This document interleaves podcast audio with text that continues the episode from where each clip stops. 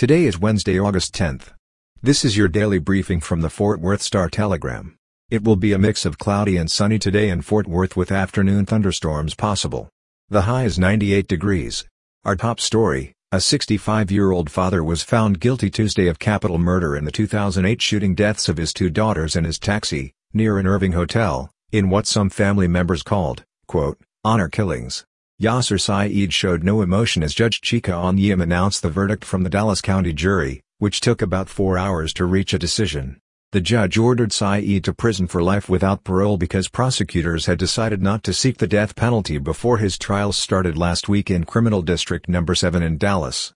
In victim impact statements after the verdict was announced, Patricia Owens, who is Said's former wife, told Said she could never forgive him for killing their daughters, 18-year-old Amina Said and 17-year-old Sarah Said. After the fatal shooting in 2008, Said fled the scene and hid for 12 years before he was captured in a Justin home in August 2020, authorities have said. He was on the FBI's 10 most wanted list. In more crime news, a man who shot and killed two people in 2018 because he feared they were trying to, quote, take his house has pleaded guilty to their murders and was sentenced to 65 years, according to the Tarrant County Criminal District Attorney's Office. 33-year-old Juan Alfredo Alvarez told Fort Worth police in 2018 that he had recently met 47-year-old Donald Jenkins and 52-year-old Cheryl Tremere, and allowed them to live in his home in the 7000 block of Wildbriar Court. Alvarez was sentenced Tuesday to two 65-year prison sentences to run concurrently. He will be eligible for parole in 30 years.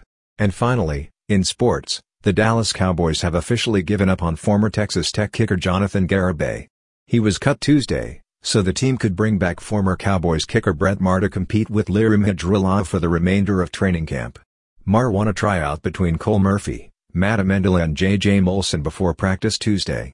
Maher was with the Cowboys in 2018 and 2019, making 29 of 36 kicks the first year before falling off a cliff with just 20 of 30 in his second year.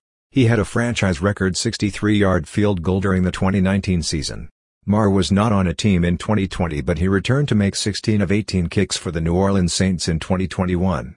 For the latest in Fort Worth and Tarrant County news, visit star-telegram.com.